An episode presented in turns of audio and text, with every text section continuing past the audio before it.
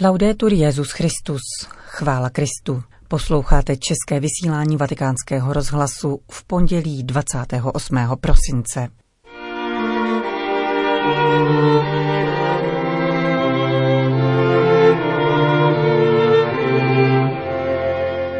Papež František se modlí za rodiny oplakávající blízké, poznamenané dopady pandemie a trpící nesvorností.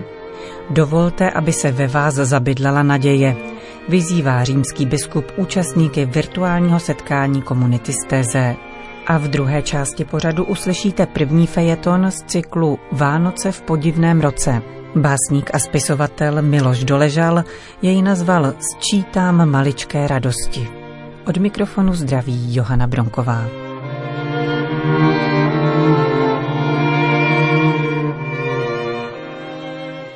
Zprávy vatikánského rozhlasu. Vatikán. Papež František svěřil pánu rodiny oplakávající své blízké nebo jinak trpící kvůli pandemické situaci. Pamatoval také na lékaře a zdravotnický personál bojující v první linii proti zákeřnému viru. Na konci včerejší modlitby Anděl Páně papež František ujistil o své modlitbě všechny rodiny poznamenané pandemií nebo také vnitřními roztržkami.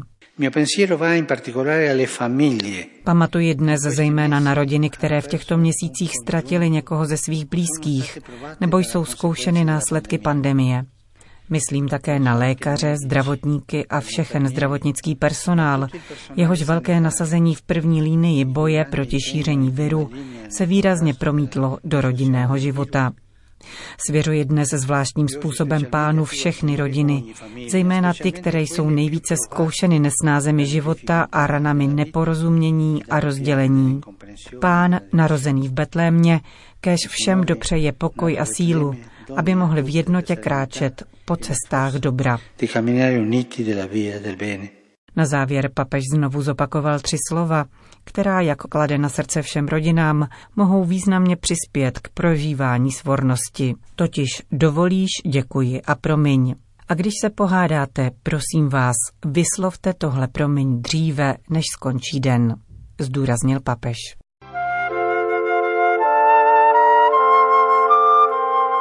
Vatikán, Francie. Nebuďte mezi těmi, kdo rozsévají zoufalství, podněcují trvalou nedůvěru, zneškodňující sílu naděje, již nám dává duch z mrtvých vstalého Krista. Píše papež František mladým lidem, kteří se na přelomu roku zúčastní setkání organizovaného ekumenickou komunitou Stezé. Římský biskup je vyzývá, aby se dali obydlet touto nadějí, která jim dodá odvahu k následování Krista a práci pro nejvíce znevýhodněné lidi, zejména ty, kteří se potýkají s obtížemi současné doby. Letošní pouť důvěry na zemi, která dospěla již do 43. ročníku, se bude konat virtuálně. Papež František její účastníky pozdravil prostřednictvím svého státního sekretáře kardinála Parolína a vyjádřil radost nad tím, že se k ní může připojit v modlitbě a myšlenkách. Za situaci, která nedovoluje fyzické schromažďování, se po mladých lidech požaduje zkouška kreativity a fantazie, aby se navzdory vzdálenostem propojili prostřednictvím nových sdělovacích prostředků, podotýká se v poselství. Již skutečnost, že se mladí lidé setkávají, byť tímto výjimečným virtuálním způsobem, pokračuje list, je znamením pouti naděje. Nikdo totiž nemůže životu čelit od osobněně. Potřebujeme společenství, které nás podpírá a pomáhá nám. Takové společenství, ve kterém si navzájem pomáháme hledět k budoucnosti. V závěru papež František mladé lidi vyzývá, aby se dali protchnout nadějí, která je smělá, dokáže hledět za osobní pohodlí, drobné jistoty a náhražky zužující obzory. Tato naděje se naopak otevírá vůči velikým ideálům, které činí život krásnějším a důstojnějším. Kráčejme v této naději, naléhá František a uzavírá, kež v příštím roce nadále rozvinete kulturu setkávání a bratrství, abyste společně putovali k obzoru naděje, odhalenému Kristovým vzkříšením. Vatikán. Počínaje 19. březnem příštího roku vyhlásí papež František zvláštní rok rodiny. Jak oznámilo tiskové středisko svatého stolce, datum slavnosti svatého Josefa bylo zvoleno v souvislosti s pátým výročím zveřejnění apoštolské exhortace Amoris Leticia. Odtud také titul tohoto zvláštního roku Rodina Amoris Leticia, který vyvrcholí desátým světovým dnem rodin, plánovaným na červen 2022 v Římě. Zkušenost pandemie silněji vynesla na světlo centrální úlohu rodiny jako domácí církve a zdůraznila význam vztahů mezi rodinami, které činí církev rodinou rodin. Prostřednictvím duchovních, pastoračních a kulturních iniciativ plánovaných na rok rodiny a Moris Leticia papež František zamýšlí oslovit všechna církevní společenství na světě a povzbudit každého jednotlivce, aby byl svědkem rodinné lásky. Upřesňuje sdělení Vatikánského úřadu pro lajiky, rodinu a život. V rámci této celoroční iniciativy dostanou farnosti, diecéze, univerzity, církevní hnutí a rodinná združení k dispozici materiály o rodinné spiritualitě, formaci a přípravě na manželství, o citové výchově mladých, svatosti manželů a rodin, které prožívají milost svátosti manželství v každodenním životě. Úřad pro lajiky, rodinu a život připravil zvláštní internetové stránky věnované roku rodiny Amoris Leticia, které v pěti jazycích poskytují informace a materiály k prožívání tohoto roku. Jehož cílem je šířit křesťanské učení o rodině v kontextech problémů naší doby, lépe se obeznámit s textem apoštolské exhortace a magisteriем papeže Františka a konečně povzbudit biskupské konference, diecéze, farnosti a laická hnutí k větší pozornosti pro pastoraci rodin. Vatikán. Svatý stolec zveřejnil list papeže Františka daný formou motu proprio, týkající se některých kompetencí v ekonomicko-finanční oblasti, který stvrzuje převod majetkové zprávy ze státního sekretariátu svatého stolce na úřad APSA, totiž zprávu majetku apoštolského stolce, jak bylo již oznámeno srpnovým listem, který papež adresoval státnímu sekretáři kardinálu Parolinovi. Zprávy finančních investic, nemovitostí ve vlastnictví státního sekretariátu svatého stolce a výnosu sbírky svatopetrský halíř se úřad APSA, který lze přirovnat k Vatikánské centrální bance, ujme k prvnímu lednu příštího roku.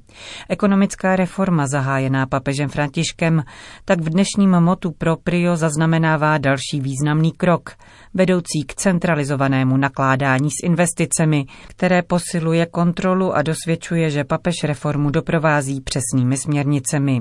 Jak totiž píše v úvodu dnešního dokumentu, vzhledem k lepší organizaci zprávy, kontroly a dozoru nad ekonomickou a finanční činností svatého stolce není vhodné, aby státní sekretariát vykonával funkce v ekonomické a finanční oblasti, které již přísluší jiným úřadům. Konec zpráv.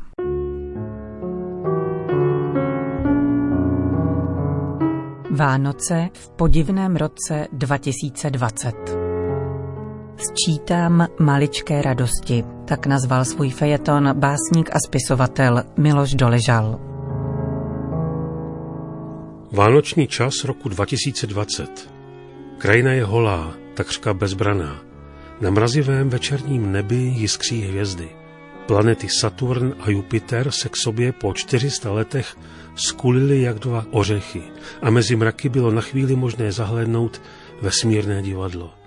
Lesy na Vysočině přízračně zrzaví, reziví. Jsou napadené kůrovcem a obrovské stroje, které do nich výjíždí a těží stromy jak sirky, připomínají neohrabané ještěry, zanechávající za sebou spoušť. Dlouhý je zástup přátel a blížních, které přemohl covid a jež jsem letos vyprovázel do věčnosti. Obavy z dalších covidových vln jsou opodstatněné. Neveselo, truchlivo.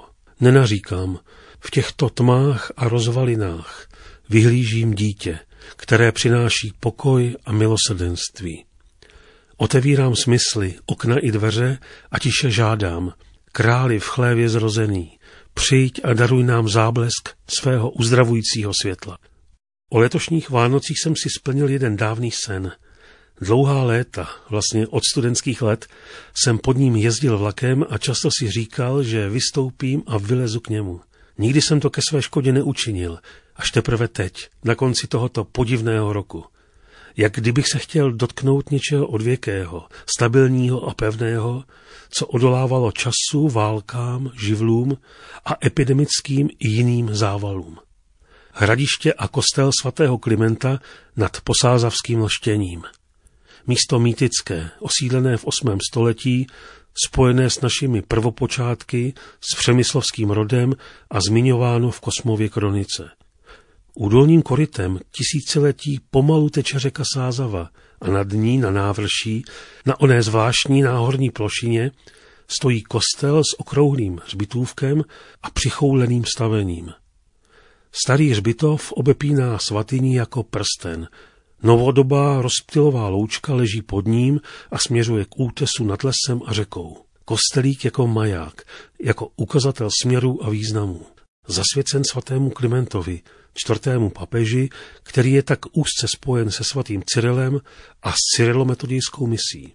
Jak si při té příležitosti nevzpomenout na jiný klimentský kostelík, na chrám Sant Clemente v Římě, který je nám tak drahý, pro hrob svatého Cyrila i pro freskový cyklus renesančního mistra Mazolína z Panikále. Svatý Kliment velštění připomíná sedícího psa, který jako věrný strážce hlídá celé území, nebo je to škuner, ukotvený klimenskou kotvou. Musíte se tam vydrápat středověkou lesní úvozovou cestou. Kamenné zdi, několik stromů, výhled monumentální. Ku Praze, k Benešovu, k Vysočině. Kostelík prostý, z barokní věží. Když do svatyně v dubnu 1970 udeřil kulový blesk, poškodil střechu i věž. Při opravě vnější omítky nalezli zedníci v jeho boku útlý gotický portál. Portál, který nás spojuje s prahistorií i s budoucností. Štění nás také spojuje s českou kulturou. Vztahoval se k němu básník František Hrubín, dramatik Josef Topol, fotograf Jan Reich. U kostela je hrob rodu Grégrů. Myslím teď nikoli na Eduarda Gregera, významného mladočeského politika a vydavatele, ale na jeho vnuka, architekta Vladimíra Gregera, ročník narození 1902, který zde velštění od dětství pobýval.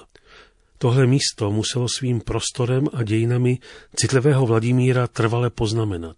Mladý introvertní muž byl autorem řady pozoruhodných staveb, především elegantních vil na Barandově nebo kosmického designu vlaku Slovenská strela, který předběhl o mnoho let svoji dobu. Po nacistické okupaci se ani ne 40-letý a úspěšný architekt zapojil do odboje. Přitom mohl sedět ve své projekční kanceláři a v závětří přečkat v klidu válku. To by ale nebyl scout Greger. Nakonec byl zatčen gestapem, odsouzen k trestu smrti a v berlínské věznici Moabit čekal na popravu. Ve vězenské cele se vzpomínkami vracel ke svým bližním, k Praze, k Elštění a k českým Vánocům. Špačkem obyčejné tušky tehdy v celé na kousek papíru píše dopis matce, z něhož teď ocituji. Myslím na naše poslední Vánoce. Vzpomínám na vás stále, ale uklidňuji se vždy, protože jsem přesvědčen, že všemohoucí nejlépe řídí naše osudy a snaží se mě udržet v pokoře uvědomí, že to nakonec je a musí být dobré. Snad to vše má svůj smysl. Baž jsem o tom přesvědčen a děkuji za to, že i zde dopřává mi Bůh řadu živých radostí a možnost žít po svém. V průběhu dní sčítám své maličké radosti a ty přece jen v celku převažují těžké chvíle.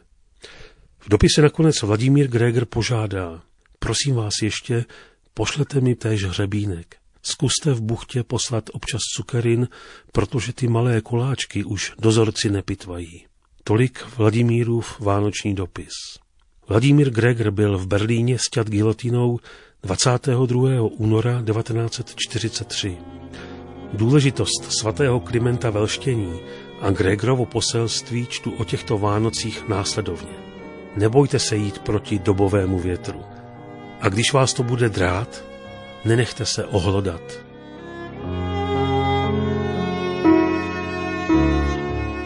Slyšeli jste fejeton Miloše Doležala. Končíme české vysílání vatikánského rozhlasu. Chvála Kristu. Laudetur Jezus Christus.